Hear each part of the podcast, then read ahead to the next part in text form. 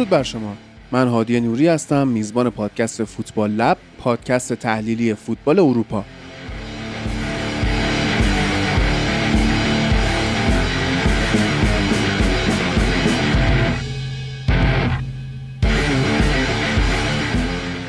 فوتبال یه بازی ساده است که 22 نفر برای 90 دقیقه دنبال توپ می‌دونن و ما اونو براتون تحلیل می‌کنیم.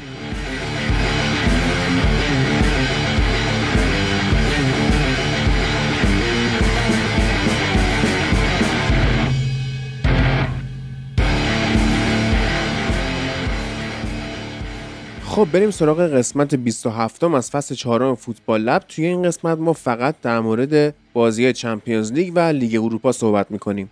اما قبل از اینکه بحث اصلی رو شروع کنیم بریم سراغ سایت Football Lab و یه خبری که واسهتون دارم. Football Lab Plus دوم آماده شده. category ش چیه؟ person of interest یا همون شخص مورد نظر؟ شخص مورد نظرمون کیه؟ پل گسکوین بزرگ و معروف و همیشه حاشیه ساز این قسمت از اون قسمت فوتبال در رایش سوم که مربوط به تاثیرات هیتلر توی ورزش بود طولانی تر و حدود یک ساعته. اومدیم زندگی نامه پلگسکوین رو از زبون خودش از بچگی تا امروزی که داریم باهاتون صحبت می‌کنیم تعریف کردیم. بعد از اینکه این قسمت رو گوش دادید می‌تونید برید تو سایت فوتبال لب به آدرس footballlab.ir برید توی بخش فوتبال لب پلات یا برید تو بخش فروشگاه. و این محصول رو ببینید و خلاصش رو گوش کنید و اگر به این موضوع علاقمند بودید بخرید. این وعده رم بهتون میدم که خیلی قسمت باحالی شده و واقعا شنیدنیه. یه خبر کوتاه دیگه هم بدم در مورد قسمت قبلی Football Lab Plus یعنی همون فوتبال در رایش سوم. برای اون قسمت یه کد تخفیف در نظر گرفتیم حالا که قسمت دوم آماده شده که کسایی که هنوز اون فایل رو تهیه نکردن بتونن برن با کد تخفیف هیتلر این محصول رو خریداری کنن با این کد تخفیف قیمت اون قسمت از 25000 تومن میشه 20000 تومن. پس اگه هنوز قسمت قبلی رو گوش نکردید یا دلتون می‌خواد این قسمت جدید در مورد پل گسکوین رو گوش کنید حتما به سایت Football Lab سر بزنید. علاوه بر این محصولا می‌دونید دیگه. هم ما اونجا براتون مقاله می‌ذاریم هم مینی آنالیز بازی های مهمی که برگزار میشه. پس آدرس چی شد؟ footballlab.ir دمتونم گرم بابت کامنت هایی که روی قسمت قبلی دادید. هم به عملکرد مهدی که آرسنالی جدیدمونه انتقاد داشتید و حالا سعی کردید کمکش کنید تو قسمت های بعدی بهتر شه. هم اینکه در مورد اون بحثی که داشتیم در مورد جنگ بین روسیه و اوکراین نظرات خودتون رو گفتید.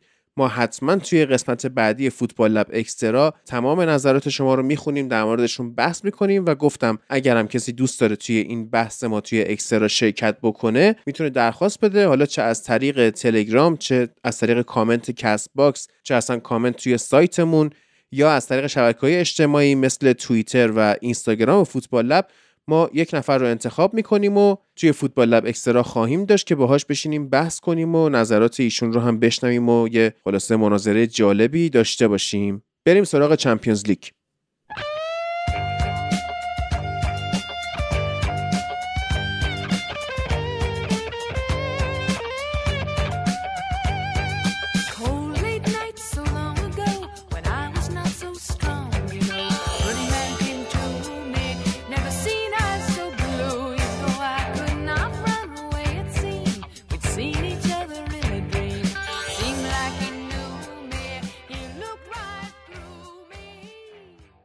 بریم سریع با بازی اتلتیکو مادرید و من یونایتد شروع کنیم بازی که توی اسپانیا یک یک مساوی شد با گلزنی آقای ژائو فیلیکس و آنتونی الانگا واسه من یونایتد. توی بخش مینی آنالیز توی سایت Football Lab هم من صحبت کردم هم امیر صحبت کرده اما به هر حال توی این اپیزود خیلی مفصلتر بررسی می‌کنیم. نوید هم بهمون اضافه خواهد شد. اما امیر اول خودش شروع کن. در مورد شرایط اتلتیکو بگو. من صحبت کردم یه مقدار. حالا تو بیشتر بگو. عملکرد فوق العاده کندوگبیا واقعا چش همه رو گرفت. سلام به تو هادی و بقیه. کندوگبیا که واقعا فوق العاده بود. یعنی اون چیزی که باعث می‌شد کوکه توی ترکیب اصلی قرار بگیره همونطور که تو مینیالیز مینی هم گفتم همون بازوبند کاپیتانیش بود. و اینجا کندوگ بیاد توی یه بازی که خیلی جاها دیده می‌شد کردش رو نشون داد و فکر کنم از این به بعد جایگاهی رو با این بازی به دست آورد که کوکه بعد از برگشت از مصدومیت نتونه به راحتی پسش بگیره. و می‌خواستم درباره سبک پرس اتلتی بگم که تغییر کرده نسبت به سالهای قبل. قبلا چیزی که بود این بود که اتلتی low block بازی می‌کرد. یعنی چی؟ یعنی که فاصله تمام خطاشو با هم کم فاصله خطاش خطوط دفاعی و هافبک و حمله خیلی کمتر از الان بود. ولی چیزی که هست این بود که این یکی دو سال اخیر این low block تغییر کرده به low press و علیرغم اینکه خط دفاع اتلتی عقب میشینه اون خط هافبک دیگه چسبیده به خط دفاعی بازی نمی‌کنه و شما می‌بینید که مثلا روی صحنه گل چه بازی با لوانته که همینجوری دقیقا گل خوردیم چه بازی با من یونایتد گوندوگبیا و هررا رفتن و دارن سعی می‌کنن فشار اعمال کنن رو آفبک های منچستر یونایتد. و این یه فضایی رو ایجاد می‌کنه که هم تو بازی با لوانته مهاجمشون ازش استفاده کرد و هم اینجا آنتونی الانگا از اون ور سمت راست جایگیری کرده بود که خب سویچ اتلتیکو خیلی طول کشید که برگرده به اون سمت و رینلدو هم نتونست توپو کنترل کنه. تغییر سبک پرسیه که دردسرای زیادی ایجاد کرده برای اتلتیکو من معذرت خواهم خندم گرفت. این رینیلدو هر وقت گزارشگر اسمشو می‌گفت من اسمی که اون دایناسور آبیه داره میگه رونالدو. من تمام نیمه اول بازی رو من خندیدم. یعنی خیلی خوب. دقیقا من خودم موقعی که لینک شد به اتلتی همون قسمت دایناسوره میومد تو ذهنمون و حتی تو گروه های هواداری هم همیشه اسمش میومد این استیکره به کار میره. ولی همین رینالدو یکی از بدترین بازیکنامون بود با این سوتی که داد. کلا سمت چپ اتلتی سالهاست بعد از رفتن فیلیپ لوئیس مشکل داره.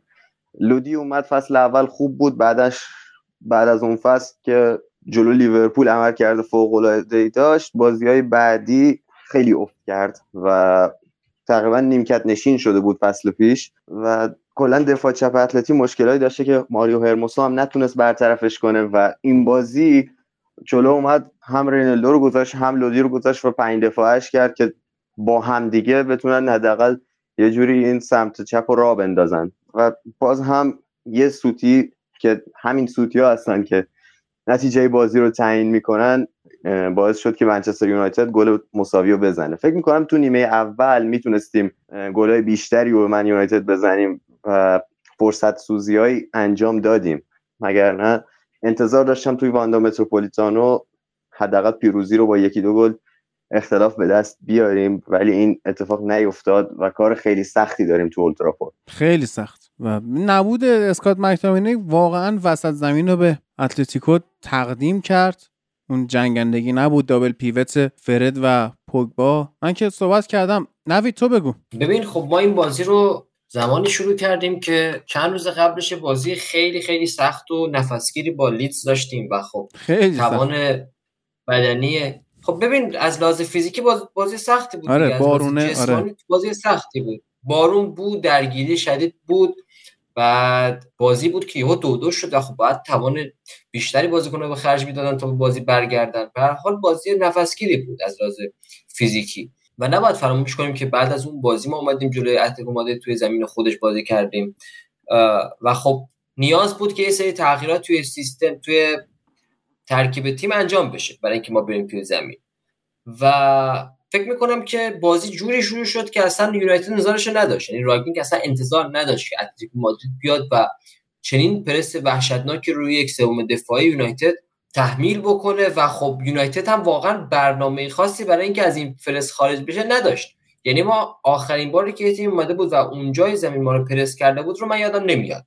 یعنی کلا چون ساختار دفاعی ما تغییر کرده چون شیوه دفاعی ما از یک سوم خودمون از یک سوم میانه زمین به یک سوم حریف منتقل داده شده توی دوران راگنیک خیلی کم پیش میومد که تیمی بیاد و ما رو از توی یک سوم خودمون پرس بکنه و چون توپ رو اصلا زیاد اونجا نگه نمی داشتیم که بخوان این کار رو انجام بدن.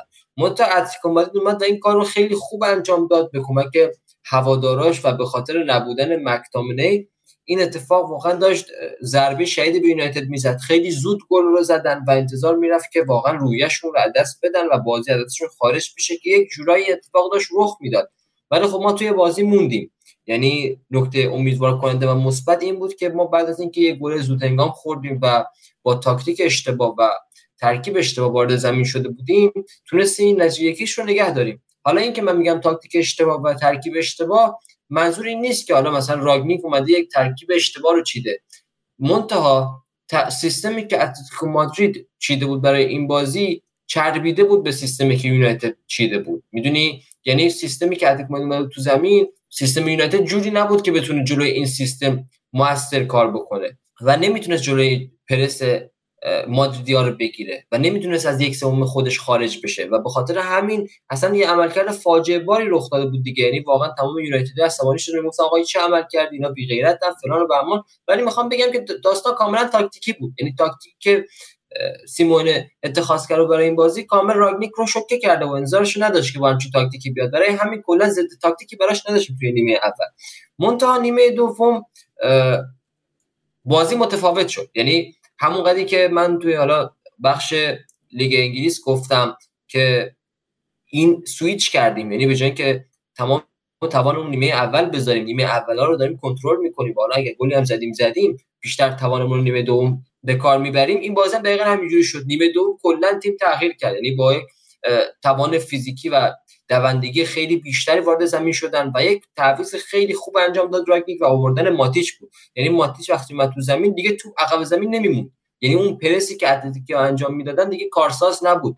یعنی یه نفر اونجا بود بین توی خط توی قلب خط دفاع که توپ رو از بازیکن‌ها بگیره و پخش بکنه. و دقیقا ماتیش به در همین بازی ها می‌خوره. یعنی من مطمئنم اگر سیمونه از اگر راگنیک می‌دونست که سیمونه قرار با این تاکتیک با این روش بیاد توی زمین از اول ماتیش رو میذاشت واقعا روی ضد حمله می‌تونه ضربه بزنه بعد مادرید. ولی خب نیمه دوم ماتیچ رو برد واقعا تعویضای خوبی انجام داد. فکر می‌کنم راشفورد بیش از حد داخل زمین بود. تعویض پوگبا تعویض مناسبی بود و خب تونستیم نتیجه خیلی خیلی خوب به دست بیاریم به نظر من با توجه به جوری که بازی شروع شد با توجه به جو استادیوم با توجه با عملکرد خوب اتلتیکو مادرید. ما اینو نباید نادیده بگیریم. یعنی حالا میگن اتلتیکو مادرید توی فرم خوبی نیست ولی من میگم مهم نیست که تو فرم خوبی هست یا نیست. عملکردی که جلوی یونایتد نشون داد عملکرد فوق العاده بود و اینکه ما تونستیم جلوی این عملکرد یک یک رو بگیریم فکر می‌کنم نتیجه خیلی خوبی باشه و من تقریبا 90 درصد شانس برای خودمون قائلم که صعود کنیم به مرحله بعد. ببین در مورد body language بازیکن‌ها باید صحبت کرد که پوگبا و رشفورد حتی به قیافه هاشون نگاه می‌کردی کاملا به صورت یک loser وارد زمین شده بودن. به هیچ وجه نه اعتماد به نفس داشتن نه اصلا می‌دونستن دارن کجا بازی می‌کنن چه تیمی دارن بازی می‌کنن چه مرحله این چه کشوری و به شدت این دو نفر افتضاح بودن و فرد به خاطر اینکه خب قرار بود در واقع دابل پیوه تشکیل بده با پوگبا. اما به خاطر این حجم از بد بودن پوگبا این مسئولیت پذیر نبودنش این که میومد بین خطوط در واقع اتلتیکو قایم می‌شد. یه جوری که بهش پاس نرسه. یعنی تو زمین حضور داری اما یه جوری بازی می‌کنی که پاس بهت نرسه که مثلا خراب نکنی. این واقعا فرد رو بدبخت کرده بود و فرد به تنهایی نمی‌تونست از پس اون خط میانی اتلتیکو بر بیاد. ضمن اینکه دفاع راست بازی دادن لیندروف خیلی کار رو داشت خراب می‌کرد و این خوبه که رانگنیک داره از اشتباهات خودش درس می‌گیره. نباید بذاره دیر بشه. یعنی مثلا چند تا بازی با اون 4 2 2 2 شما میای بازی می‌کنی می‌بینی جواب نداد بعد میای عوض می‌کنی. اینکه اعتراف می‌کنی به اشتباهات و عوض می‌کنی خیلی خوبه. اینا بذاری دیر بشه. مثلا رشفورد نباید نیمه دوم حتی پاشو توی زمین میذاشت. دیر تعویض کرد. یا مثلا لیندلوف دقیقه فکر کنم 62 63 اینطورا بود که تعویض شد. حتی دیر بود. یعنی من فکر می‌کنم مثلا مد نظرش هم دیر اومد. آره, آره. مد نظرش این بود که واران رو بکشه بیرون اما به خاطر کارت زردی که لیندلوف گرفته بود اونو کشید بیرون. یعنی واران اصلا عملکرد خوبی نداشت. درسته که میگیم ما واران رو گرفتیم تجربه Champions League داره تجربه حضور تو رئال داره فلان. اما اصلا فرم خوبی نداره واران و نمیشه بهش اتکا کرد. فکر می‌کنم در ادامه فصل اگه ما همین زوج مگوایر و لیندلوف رو داشته باشیم روی خونه های امتری داریم بازی می‌کنیم. واران رو فعلا من در اون حد نمی‌بینم. حالا شاید یا اشباه یا سنش بالاست یا مثلا با این تمپو بازی ها توی انگلیس هماهنگ نشده یا هنوز تیم یه خورده مریضه که مریض هست. اما فکر نمی‌کنم این فصل ما خیلی بتونیم روی رافائل واران حساب باز کنیم مگر اینکه بازیکنی تو خط دفاع از دست بدیم که این مجبور شه چند بازی بازی کنه فرم خودش رو پیدا کنه. یعنی راینیک به نظر من تا مجبور نشه واران رو بازی نمیده و واران هم تا چند بازی بازی نکنه در واقع مومنتوم گیرش نمیاد.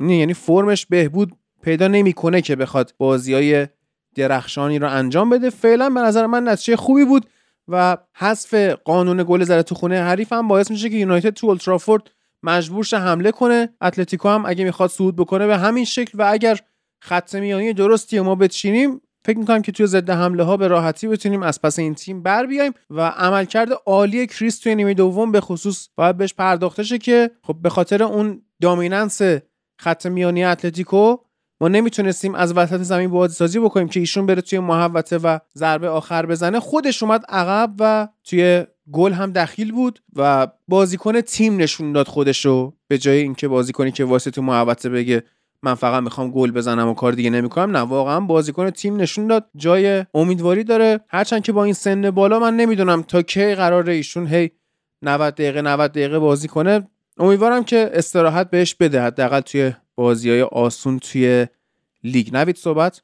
عملکرد برای من حالا برخلاف خیلی از یونایتدی که از عملکرد تیم راضی نبودن برای من خیلی امیدوار کننده بود. من واقعا از جوری که بازی رو مدیریت کردن بازیکن‌ها خیلی راضی بودم یعنی احساس کردم به یه پختگی رسیدن که توی همچین شرایطی. چون یادم میاد یادم میاد حتی زمان مورینیو زمان سولشر زمان فنخال. بزرگ یکی از بزرگترین نقاط ضعفمون این بود که وقتی توی همچین شرایطی قرار می‌گرفتیم بازیکن‌ها خراب می‌کردن. می‌دونی؟ یعنی وقتی با یک شرایط بد بازی رو شروع می‌کردیم و جو استادیوم بد بود نمی‌تونستیم دوباره برگردیم و بازی رو مدیریت بکنیم. ولی این بازی نشون دادیم که به پختگی رسیده تیم یعنی به اون همبستگی رسیده به اون درجه رسیده که حتی توی بدترین شرایط حتی وقتی سیستم و تاکتیک و ترکیب و همه چی مشکل داره و ما قافلگیر شدیم خودشون رو نبازن و بتونن بازی رو کنترل بکنن و تعویضایی که انجام شد و تمام اتفاقایی که افتاد برای من امیدوار کننده بود. یعنی من توی گروه هم نوشتم توی گروهی که خودمون داریم هم نوشته بودم که ما می‌بریم بازی رو همون موقع که عقب بودیم. نبردیم یعنی گل رو زدیم ولی من هنوز امید داشتم که گل بعدی رو بزنیم. فکر می‌کنم اگه یه مقدار دقت می‌کردیم حتی بعد از گل اول گل دوم هم می‌تونستیم بزنیم. و خب درسته که حالا دو تا تیر خوردیم ولی خب نباید فراموش بکنیم که توی چمپیونز لیگ داریم بازی می‌کنیم و رقیب اونم اتلتیکو مادرید بود و توی زمین حریف هم داشتیم بازی می‌کردیم و نباید فراموش بکنیم که الان در شرایط خوبی قرار داریم و فکر می‌کنم الان وقتش هست که هواداره مقدار آروم باشن و از بازی که می‌بینن لذت ببرن. سعی کنن لذت ببرن. الان وقتش نیست ما بخوایم بگیم فلانی بی غیرت فلانی غیرت داره نداره تمام تلاشش می‌ذاره نمی‌دونم راگنیک خوبه بده. تموم شد دیگه. الان دیگه که مربی اخراج نمیشه. الان که قرار نیست چیز زیادی تغییر بکنه. از الان به بعد تا آخر فصل رو ما فقط می‌تونیم خوشبین باشیم و سعی بکنیم نقاط مثبت رو داخل تیم ببینیم که من فکر می‌کنم نقاط مثبت زیادی وجود دارن الان توی این تیم. مخصوصا بعد از بازی جلوی لیدز و این بازی جلوی اتلتیکو مادرید من خیلی اشتیاق دارم که بازی بعدی نگاه کنم و بی صبرانه منتظر بازی بعدی جلوی اتلتیکو مادریدم چون شک ندارم که ما شکستش میدیم و سود می‌کنیم. و از الان منصف تیم بعدی هم. امیر صحبت آخر؟ خواستم قدردانی کرده باشم از حمایتی که هواداره افراطی کرد در اون تر موزاییکی بینظیری که توی ورزشگاه زده بودن و اون آتش بازی که موقع ورود اتوبوس زدن همیشه توی بازی مهم چمپیونز لیگ فرقه فرنته کم نمی‌ذارن و این بازی هم خیلی زحمت کشیده بودن و یکی از افسوسهای بزرگ هم بعد از این نتیجه این بود که با این همه زحمت فرنته کاش بازی رو برده بودیم. و در کنار غیبت مکتامینا اینا خواستم اضافه کنم که اتلتیکو بهترین بازیکن این فصلش رو در اختیار نداشت با توجه به اون حرکاتی که کاراسکو تو بازی برگشت جلوی پورتو زده بود و بازی و, برگ... و بازی برگشت مقابل یونایتد هم کاراسکو نیست متاسفانه.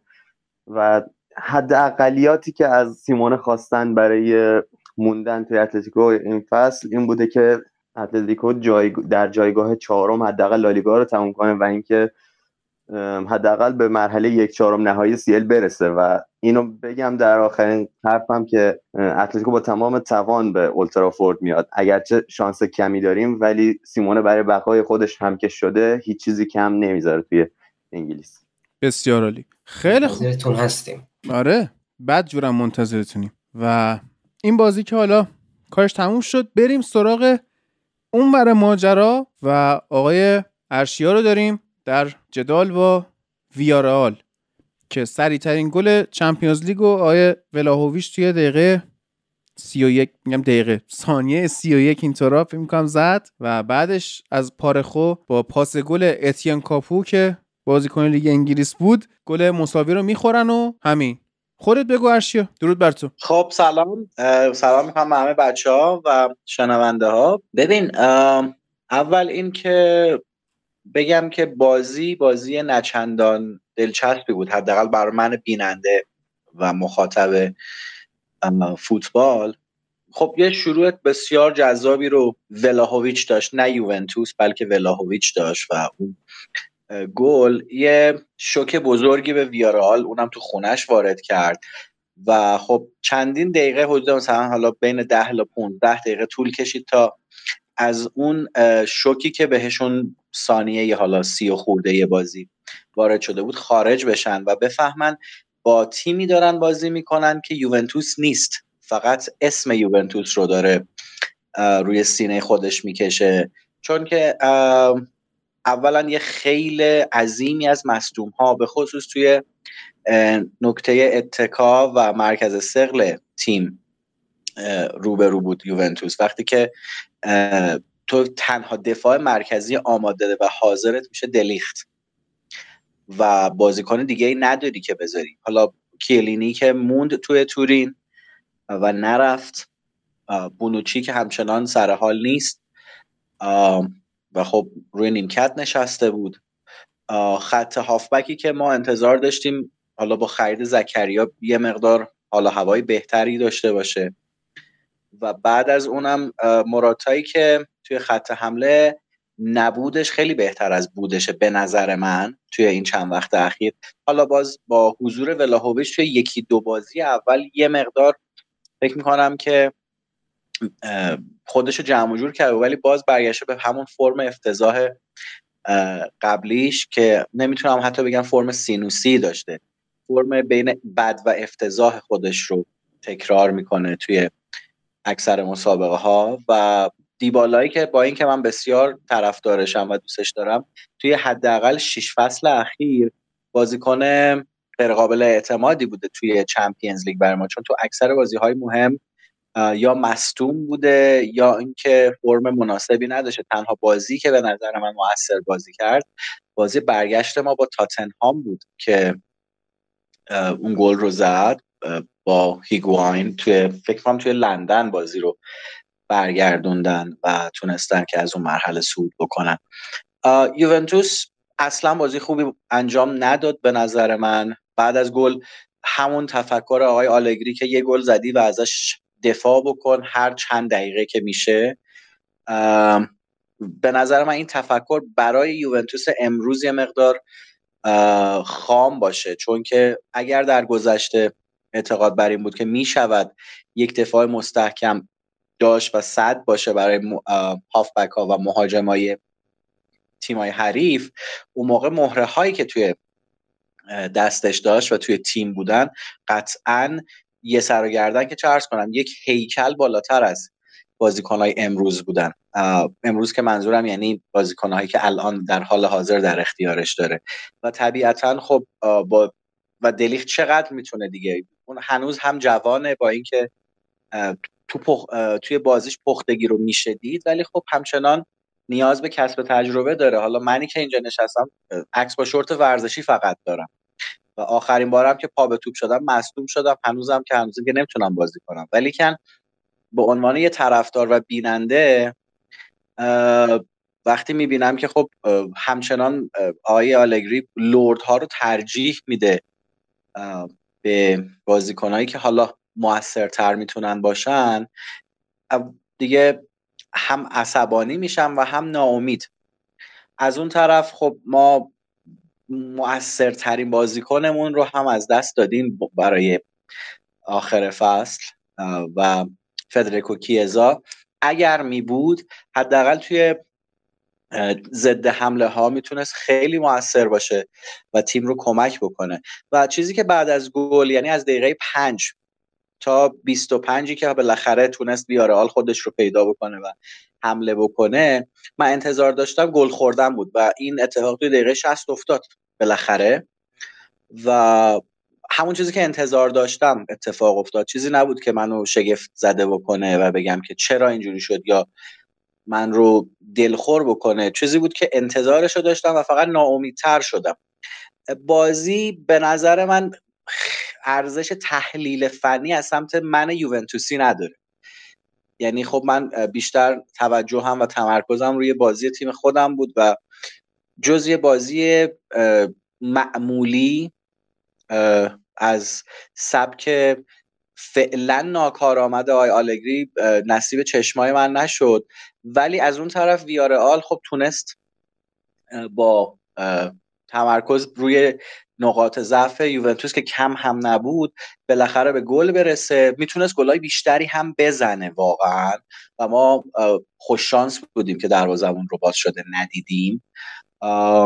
و امیدوارم که توی بازی برگشت با در اختیار داشتن حداقل یکی دو تا از حالا مصدوم هامون و اینم بگم مکنی هم معلوم نیست آیا به بازی آره. برگشت برسه. اونم اونم آره فکر کنم رفت دو ماهی رفتش. چون پاش شکست انگار. اگه پاش شکسته که دو حداقل دو ماه نداریمش تا به نظر من اون هم فصل نیم حداقل نیمه نیم فصل رو از دست داده. بیشتر از دو ماه حتی. و مکنی هم بازیکنی نیست که بتونه زود خودش رو جمع کنه. همچنان خیلی جوونه و من مکنی رو اگه بخوام لفظ دقیقش رو بگم فوتبالر نمی‌دونم. قشن ساکر پلیر میبینمش. حالا دوستانی که می‌دونن. یعنی اونو به عنوان بازیکن فوتبال نمی‌دونم. یه کسی که حال می‌کنه. و حالا دری به تقه خورده و به خاطر ملیتش و حالا علاقه ای که شاید مدیرای یوونتوس بهش داشتن و اقبالش اومده و داره توی یوونتوس بازی می‌کنه و خب خوبم بازی می‌کنه. اما از جنس فوتبال نمیبینمش. می‌دونی؟ آدم فوتبالی نیست. و خب همین شاید توی مصدومیت باعث بشه که توی برگشتش ما یه فرم نامطمئن رو تا مدت ها ازش ببینیم. مگر اینکه حالا توی تابستون و اتفاقی براش بیفته توی تعطیلات و حالا با تمرین ها بتونه برای فصل آینده موثر باشه. ویارال خوب بازی کرد. تونسته بود که حداقل وسط میدون رو مدیریت کنه جایی که مدت هاست یوونتوس ضعف داره. جز معدود بازی هایی بود که رابیو تونست یه مقدار بازی بهتری به نسبت بقیه بازیاش نشون بده و تو همه قسمت های زمین اون جاهایی که حداقل می‌تونست سرک می‌کشید. اما نتونست یک نفری واقعا نمی‌تونست پس بر بیاد و ها اشتباه بود از سمت آی آلگری. چون میگم مهره های چندان مناسب و متعددی رو هم تو دستش نداره. و از اون طرف ویارال هم خیلی منطق دفاع کرد. هرچند که تصور من از آرایش تیم یوونتوس این بود که یه دروازه‌بان نه تا بازیکن پیش از خط میانی و یه ولاهویچی که مجبور با حداقل 5 6 نفر بجنگه. و اگر نبوغش نبود و نیروی جوونیش و اینکه خب اتشش برای پیروزی اون گل رو هم ما نمی‌تونستیم بزنیم. درست. حالا خیلی خوش آره خوش اقبال بودیم. در نهایت بتونم بگم که بازی برگشت می‌تواند جای امیدواری باشد به شرط اینکه یه مقدار آلگری یا سر عقل بیاد یا آلگری بمیره که خیالمون راحت درسته. مرسی ارشیا. بریم سراغ بازی بعدی. بازی چلسی و لیل با محفل. بازی بنفیکا آژاکس رو حقیقتش با بازی من یونایتد همزمان بود. دیگه من که ندیدم. در این حد می‌تونم بگم و اینجوریه که فکر نمی کنم از بچه های تیم ما هم کسی اون بازی دیده باشه. فقط ما همینطوری گلهاش رو دیدیم. مگر اینکه حالا محفل دیده باشه در واقع حالا highlight یا full match بازی رو که بتونه صحبت بکنه در موردش. اما این بازی چلسی و لیل رو محفل بگو. آها یه نکته من یادم رفت بگم که گل ولاهویچ رو من گفتم سریع ترین گل سریع ترین گل این فصل نه در تاریخ Champions League. یاسین عزیز از اتاق فرمان به من یه ندایی داد که آره اینم بگو. بله منم فراموش کردم بگم سریع ترین گل این فصل. آره. سریع تر از اون کی می‌تونه به یادم نمیاد ولی فکر کنم دو سه فصل پیش بود این اتفاق افتاد. درست میگم؟ نه قبل روی ماکا به رئال. آها. آره روی ماکای بایر مونیخ به رئال. آره. خب بگو محفل. درود. حالا من بازی آژاکس بنفیکا رو کنار بازی لیورپول دیدم. یعنی بازی خب، یونایتد رو نگاه نکردی؟ خب. یونایتد شما هستین دیگه چرا نگاه آره. تحلیل دست اول. آره. و اینکه بازی خیلی چیز جالبی نبود به نظر من. یعنی توپ اکثرت هم وسط زمین بود. هی اینا توپ لو می‌دادن. هی مثلا آژاکس خیلی تلاش داشتن حمله بکنن. ولی خب حمله هاشون بی سمر بود. یعنی خیلی خوب بنفیکا می‌تونست کنترل کنه وقتی توپ می‌رسه توی یک سوم دفاعشون ولی خب اونقدر کیفیت دفاعی ندارن دو تا تیم که بتونن خب همیشه اون عمل کرده ثابت داشته باشن و خب توپ لو می‌دادن. یعنی مثلا یکی مثل اوتامندی میومد توپو می‌گرفت از هالر و پاس می‌داد پاس می‌رسید به آنتونی. بازی تاکتیکی خیلی خفنی نبود. چهار تا گل داشت گل داشت کیف کردم دیگه. اون دو تا رو داشتم می‌دیدم. حس کردم این دو نفر اومدن برای سلامتی فوتبال تهاجمی دارن بازی می‌کنن. چون دفاع خیلی وضعش خراب. معلوم بود مربی یک چیزی داره تو ذهنش برای دفاع کردن یعنی هم بنفیکا هم آژاکس. ولی عملکرد فردیشون اونجوری نبود که مثلا بتونیم بگیم یکی مثل دیلی بلیند یک عملکرد خیلی عالی تو مهار یکی مثل سیلوا و نونز داشتن. مشکل دفاعی فردی زیاد داشتن. توپ هم خیلی طبیعی فکر کنم هر دقیقه حداقل یه بار توپ لو می‌رفت. یعنی چیز نبود که بگی مالکیت ثابت مثلا آجاکس داشته. کلیت توپ دستشون بود ولی خب جور نبود که مثلا مثل سیتی مثل لیورپول. حالا بعضی بازی چلسی تو نگه دارن و ازش استفاده کنن. بیشتر تو transition بود بازی. بازی چلسی بازی قشنگی بود. یعنی من خودم راضی بودم. به عنوان طرفدار چلسی اتفاق قشنگی افتاد. همین که لوکاکو داخل زمین نبود من خوشحالم و تعویضم نشد بیاد داخل. خیلی اتفاق خوب بود. اون سه تای تهاجم پولیشیچ هاورس و زیاش عالی بودن. یعنی به نظر من تو کارهای تدافعی خیلی خوب کمک می‌کردند. با هم خیلی خوب هماهنگ شده بودن. مخصوصا پولیشیچ. من بگم بهترین بازی بود که این فصل ازش دیدم. بعد فصل اولش تقریبا با فصل پیش تو کارهای دفاعی خیلی خوب به آلونسو کمک می‌کرد. چهار تا پنج تا صحنه توی ضد حمله پلیچیش تو پاره جمع می‌کرد. یعنی واقعا عالی بود این مسابقه. چیزی که بازی افتضاحش بود. یعنی بعد چند تا بازی خوبی که داشت این بازی خیلی سوتی می‌داد توپای بدی لو می‌داد و خب حالا درسته که مصدوم شد ولی قبل مصدومیتش لوفوس چیک داشت گرم می‌کرد که بیاد داخل. خب اومد داخل و عملکرد خوبی داشت واقعا. جدا از دوندگی که کوچیک داشت دقت پاس خیلی بیشتر از کوچیک داشت این بازی. چند تا توپگیری خوب انجام داد. خیلی خوب کنار سیلوا بعضی وقت عقب وای میساد پاپورت می‌کرد وقتی که یکی مثل رودیگر رفته بود برای کار تهاجمی.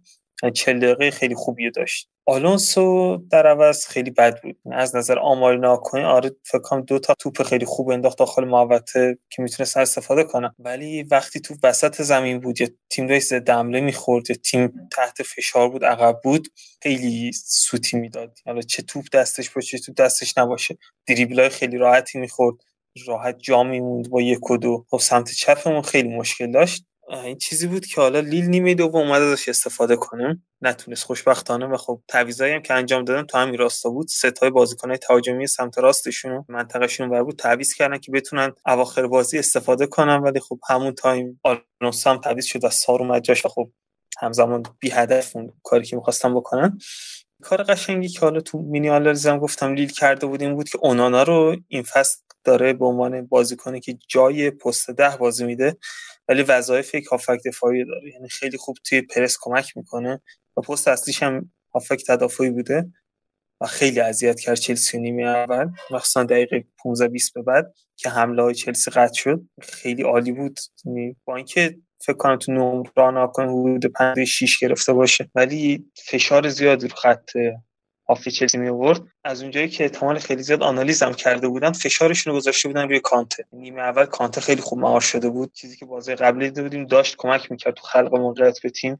پاسهای خیلی خوبی می‌داد رانهای خیلی خوبی داشت دریبل می‌زد و این بازی هم دریبل زد و پاس گلش هم داد. و یکی مثل اونانا بامبا و حالا تا حدود جاناتان دیوید تلاش می‌کردن که مهارش کنن. توپ بهش نرسه دو به یک سه به یک کنترلش می‌کردن. سمت راست آسپیلیکوئتام خیلی هماهنگی خوب با کریستنسن و زیاش داشت. کریستنسن از تجربه بازی قبلی که با ما دفاع راست داشت این بازی هم تا حدودی داشت با ما دفاع راست بازی می‌کرد. اومده بود یه نیم خط بالاتر با آسپیلیکوئتا جوره شده بود midfielder سمت راست. صرفا wing back نبود و خب تا حدود دقیقه 60 خورده که ما گل بزنیم اگه درست یادم باشه. دقیقشو کاملا داشت میدفیلد بازی می‌کرد. یعنی بالا بود و فشار خیلی خوبی رو خط دفاع میذاشت. خط دفاع لیل و راضی بودم ازش. به عنوان یک بازیکنی که شاید از نظر هوشی خیلی قوی نباشه ولی تلاشی که می‌کرد پاسایی که میرسون تکراری که می‌زد پرسی که انجام می‌داد کناری که مثل زیاش که از نظر فیزیکی اونقدر قدرت و مهارت نداره خیلی تو مهار اون دفاع سمت چپ لیل که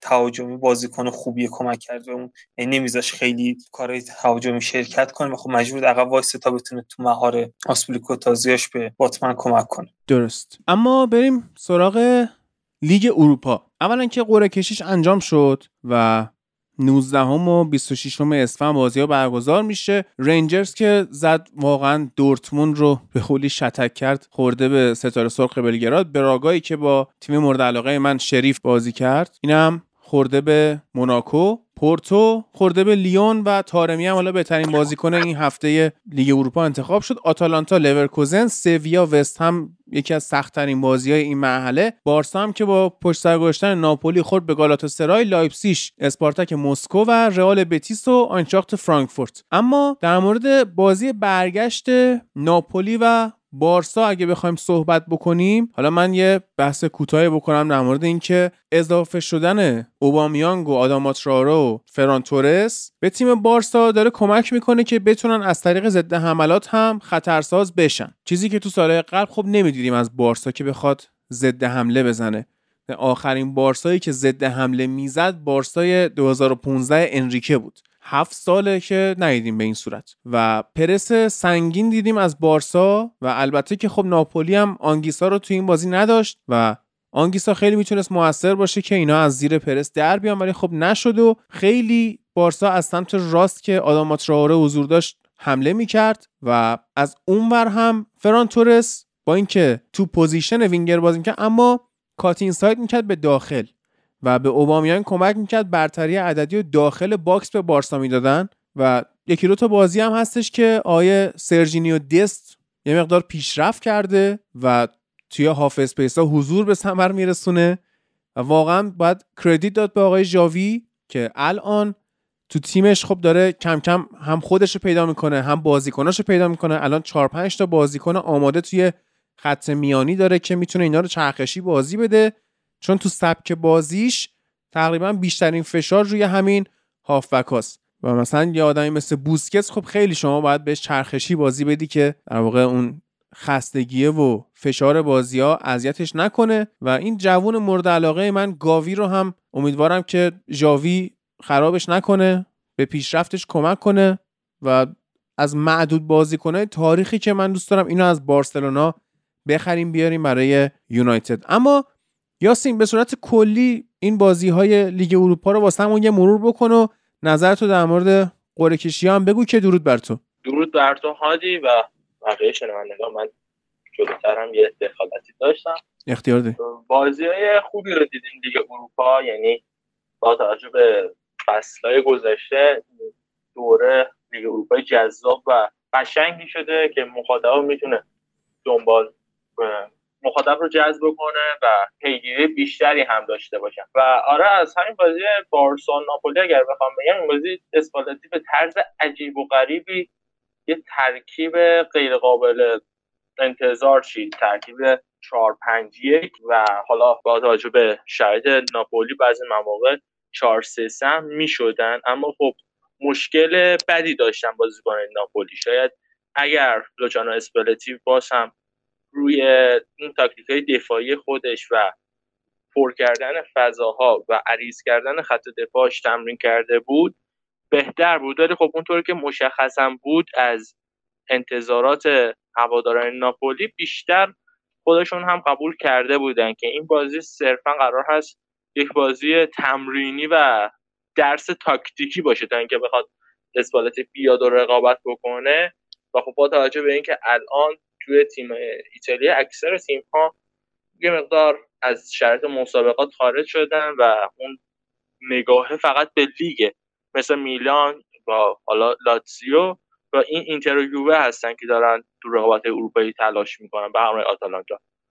بقیه تیم ها و مثل همین ناپولی بیشتر دارن اون چینش های جدید رو از تیمشون امتحان می‌کنن. و خب تو این بازی هم نکته عجیب و غریبی که کسی انتظارشون نداشت همین بحث چهار پنجی که و بعد از اون هم اینکه این حضور دمه به شکل عجیب و غریبی داره به ترکیب ناپولی ضربه می‌زنه. شاید اگر فابیان آنگریسا تو این پست حضور داشت و از همون نیمه اول قرار می‌گرفت یه مقدار اوضاع بهتر بود. ولی خب های اسپالتی اشتباه عجیب و غریبی داشت و باعث شد که این بازی رو واگذار بکنه. در ادامه بازی لیگ اروپا لاتزیو خونه خودمون به پورتو باختیم بازی که اون هم جزو بازی خوب تیم ساری بود. شاید اگر اون خطا و تمارز مهدی تارامی نبود شاید لاتسیو می‌تونست به بازی برگرده و حتی این رو هم من باید بگم که ما بازی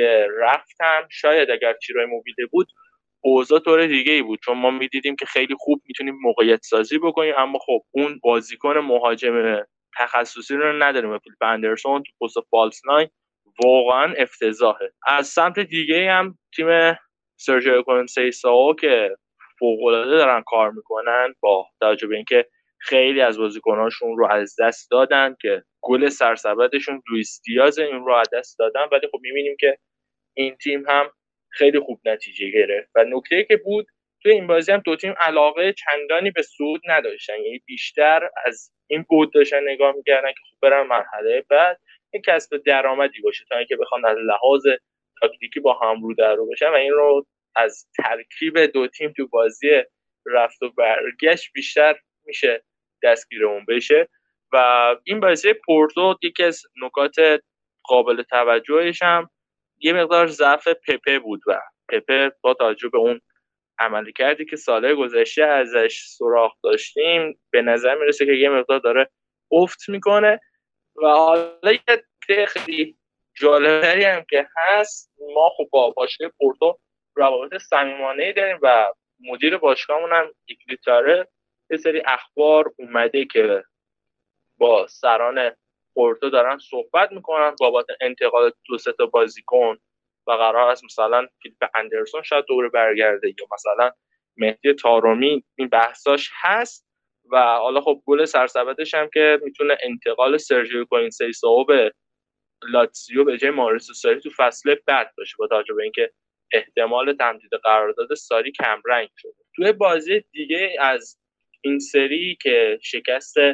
قابل توجه و قابل انتظار تیم لوپتگی برابر دینامو زاگرب بود. بازی که یه مقدار شاید می‌تونست به نفع سویا رقم بخوره ولی خب با توجه به اینکه اونها بازی رفت رو تونسته بودن نتیجه قابل قبولی بگیرن و سه یک پیروز باشن یه مقدار اومده بودن که بیشتر عقب زمین بمونه. و نکته قابل توجه و من این کلمه قابل توجه رو خیلی استفاده کردم چون نکته خیلی زیاد داشت این دوره.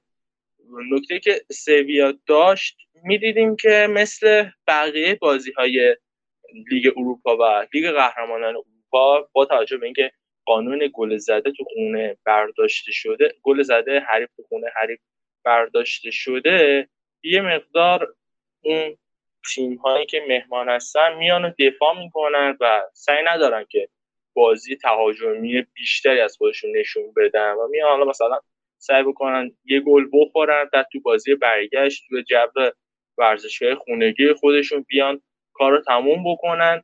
که خب از این موضوع هم سویا تیم قهرمان پر افتخارترین تیم لیگ اروپا تیم هم شاملش می‌شد و یه مقدار هم بقیه تیم ها دارن سویا رو دست بالا می‌گیرن. یعنی دیگه اون نگاه قدیمی رو بهش ندارن و می‌بینید مثل این بازی دینامو زاگرب فوق کار کرد و اون تاکتیک خوبی که چیره بودن تونسته بودن یه مقدار رافامیر و اوکامپوس رو مهار بکنن و کرونا اون چنان که انتظار می‌رفت توی این دو سه بازی اخیر برای سویا تاثیرگذار نبود و نکته مهم دیگه این بازی هم مسئولیت دیگو جان کارلوس بود که باعث شد یه مقدار لوپدگی هم تحت فشار بره و شاید شاید مسئولیت این مدافع توی لالیگا براشون درد سرساز باشه درست یاسین این هفته تو گزارش کردی جایی؟ این هفته حالا بازی داخلی بود چی بود بازی؟ دو تا بازی پرسپولیس بود و بازی استقلال کجا گزارش کردی؟ حالا توی رسانه هست ولی حالا با توجه به عالی شد. پسر خوبی هستی امیدوارم که تو حرفت موفق باشی و آره. حالا دوستان می‌تونن تو آپارات گزارش منو ببینن. ایشالا که موفق باشی نکته بگو نکته تو بگو. یه چیزی که خیلی دوست دارم موضوعش حرف بزنم. بازی آتالانتا اولمپیاکوس. آره آره. که این بازی هم بازم روسلان مالینوفسکی دو تا گل خوشگل زد و همچنان داره به گل های خارج از box خودش ادامه میده و بعد از اونم یه پستش چیه؟ گل خیلی زیباتر داشت. چی؟ پستش چیه مالینوفسکی مالینوفسکی یه attack midfielder attack midfielder attacking midfielder به یوونتوس سلام کن به نظرم. attack mid... نه نمیره یوونتوس. چرا؟ بیشتر گزینه اینتر و میلانه. یعنی حتی بحث میلانش هم هست. ولی خب حالا شاید با توجه به اتفاقاتی که داره توی اوکراین میفته یه مقدار هم این بازیکن تحت فشار قرار بگیره. کلا بازیکنه آتالانتا از لحاظ روحی بازیکنه شکننده ای از ایلیچیچ گرفته تا حالا همین مالینوفسکی یه مقدار اوضاع نامساعد واسه تیم گاسپرینی. و نکته هم که حالا تو سری ما داریم می‌بینیم با توجه به مسئولیت زاپاتا و موریل دارن فالس ناین بازی می‌کنن. بهتر از فالس ناینی که لاتزیو بازی می‌کنه و این ماریو پاسالیچ هم پسر خوبیه. اونم پسر خوب. بسیار عالی. تمام بحث. آها پیش بینی کن در مورد این قره های جدید. حالا خب قره ها بازی لایپزیگ اسپارتاک مسکو بازی قابل انتظاریه یعنی پیروزی لایپزیگ انتظار میره. رئال بتیس آینتراخت فرانکفورت که رئال بتیس این فصل توی لالیگا عملکرد قابل توجهی داشته. بیشترین گل فصل رو داشته. بالاتر از اسامی تیم‌های رئال مادرید، بارسلونا و تیم‌هایی که ازش انتظار رئال بتیس با مانوئل پلگرینی تیم هجومی نشون داده این فصل. علی الخصوص بازیکنی مثل نویل فکر که درخشیده. رنجرز ستاره سرخ که این بازی هم مشخصا رنجرز دست بالاتر رو داره موناکو براگا موناکو. پورتو لیون از بازی های فوق العاده قشنگ این دوره محسوب میشه و حس می‌کنم لیون می‌تونه با توجه به اون شناختی که از فوتبال پیتر بوش دارم یه مقدار فوتبالش میچربه فوتبال کنسیسا بازی بارسلونا گالاتاسرای هم احتمالا که بارسلونا می‌تونه پیروز باشه. گالاتاسرای یه تغییر مربی داشت و الان دارن دومینیک تورنت رو آوردن. سرمربی که تا فصل 2000 فصل 2007 2012 دستار پپ گواردیولا بود. بعد از اون باهاش رفت بایر مونیخ و منچستر سیتی تا فصل 2018 که ازش جدا شد. یعنی همون دستاریه که قبل از آرتتا بود و حالا این مثل آرتتا نیست که فقط تخت رو پاک کنه. این چیزایی سرش میشه. گل برزیل ازش دیدیم که انتظار میره حالا شاید تو بازی با بارسلونا رو پیاده بکنه. مفرش هم داره. حالا این مقدار تیمش لورد زیاد داره از آردا توران و مسلرا و رایان بابل. رایان بابل. آره بازیکنان عجیب و غریبی دارن. اسم رو قشنگ خاطرات زنده میشه. ولی خب تو لیگ ترکیه شرایط مطلوبی ندارن دیگه با سقوط 6 امتیاز کنن فاصله دارن. و یه مقدار باید ذهنیتشون رو درست بکنن. البته این عزیز دل گومیز هم هست و همینطور آقای بنان پول فرن اینجا بدرفشن و خب دو تا بازی درخشان این مرحله آتالانتا لورکوزن بازی قابل انتظار و بازی یعنی چی؟ قابل انتظار که میگی یعنی چی؟ قابل انتظار یعنی انتظار هوادار رو برآورده بکنه. چیزی که هوادار چون لایپزیگ اسپارتاک هم گفتی این بازی قابل انتظاری من نفهمیدم یعنی چی. خب این قابل انتظار قابل انتظار بازی لایپزیگ اسپارتاک مسکو از این نظر که خب لایپزیگ باید ببره. آها. قابل پیش بینیه این لایپزیگ قابل آره انتظار نیست. قابل انتظار از این نظر که لایپزیگ میاد گل می‌زنه کیف. بله. خب. آتالانتا لورکوزن گاسپرینی تیمش میگم شرایط خوبی نداره. بعد از اون طرف هم لورکوزن پاتریک شیک مصدوم شد. باید ببینه که با سردار آزمون می‌تونن تیمشون هماهنگی خوبی رو به دست پیدا بکنن تا 19 اسفند که بازی رفته بعد از اونم یه هفته یا دو هفته بعدش بازی برگشت باید برگزار بشه و بازی وستهم سویا که خیلی از هواداران تیم‌های دیگه حاضر در لیگ اروپا یه چشم امیدی به وستهم دارن. بیاد و بالاخره این خیر سویای آقای لوپتی به نظر من قهرمان از این بازی در میاد. احتمال زیاد ولی خب من حس می‌کنم قهرمان این تورنمنت از همون اولش اسپول شده است. وقتی که میزبانی گذاشتن رامون سانچز پیسخوان چه قهرمانی قشنگتری که بدن به خود تیم میزبان. حرف بدیزه. نه انشالله که قهرمان از این بازی در میاد و انگلیسیه. خیلی تیم داشتیم ما. من نمی‌دونم لستر رو اینا همه محو شدن. فقط مون لستر کنفرانس. آره. تاتنهام اونجا هم نیست. که تاتنهام اونجا هم نیست. ان اونجا آیه راجرز میره بالا. خیر آقای مورینیو رو می‌گیره. ایشالا تا نیمه نهایی. امیدوارم قهرمان هر سه تورنمنت انگلیسی باشه. ایشالله آره. نظر من هم اگر بر کسی یعنی مهم خب باشه هم بال تا بالا انشالله نظر من اگه بخواد مهم باشه نهایی برن رنجرز موناکو پورتو لورکوزن وستهم بارسلونا لایپزیگ بتیس. ولی خب قهرمان رو از الان دارم میگم ان که وستهم بشه. پیش بینی اگه بخوام بکنم. تو میگی سویا میشه؟ قهرمان من احتمالا از این بازی سویا و وستهم میاد بیرون. حالا اینکه بخوام پیش بینی بکنم نه. بارسا چی؟ بارسا رو ما جدی نمی‌گیریم. بارسا. بارسا؟ آه من نمی‌دونم. واقعا یه بازی خوبه یه بازی بد ولی خب این چند هفته اخیر با توجه به شک انتقالاتی که بهشون داده پالسای مثبتی از تیم ژاوی دیده میشه. ولی خب این تیم گالاتاسرای رو نمیشه دست کم گرفت. چون ما خودمونم این تیم دست کم گرفتیم. بعد اتفاقات ناجوری افتاد. باعث شد ما دوم بشیم و الان حذف بشیم. لیگ کنفرانس هم که قرعه کشیش انجام شد. مارسی بازل لستر رن فرانسه پاوک یونان و خنت بلژیک و ویتسه و روم یا حتی ویتس پی اس وی آینهوون کوپنهاگن دانمارک اسلاویا پراگ و لاسک. بعد این تیمی که اسمش نمی‌دونم بودو گلیمت بودو. آره خورده این بودو. آه بودو. خورده به آلکمار فاینورد هم که پارتیزن سربستان.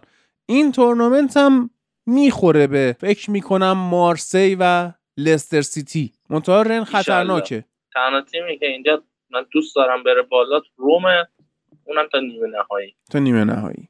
بسیار عالی. خیلی خوب بحث دیگه نمونده. خسته نباشی یاسین. درود بر تو. این اپیزود رو سریع تمامش کنیم که بریم سراغ اون وعده ای که اول اپیزود بهتون دادم. شب بر همگی خوش.